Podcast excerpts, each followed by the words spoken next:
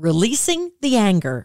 I'm Pat Farnack with the WCBS Health and Wellbeing Report, sponsored by Valley Health System, enhancing the health and well-being of Northern New Jersey. Paul Denniston with his grief yoga says it's important to release any sadness, resentment, anger, and frustration instead of letting it fester. There's another technique that I'll do, and it's called pounding out. Yeah. Someone will bring a pillow out in front of them, and they will just pound on the pillow. Sometimes they'll even say as they're pounding on the pillow, why?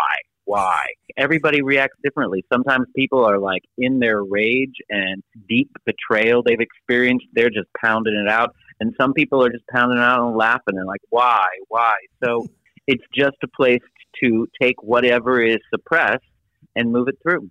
Paul's book is Healing Through Yoga. More at griefyoga.com. The entire interview at WCBS880.com slash health. I'm Pat Farnack, WCBS News Radio 880.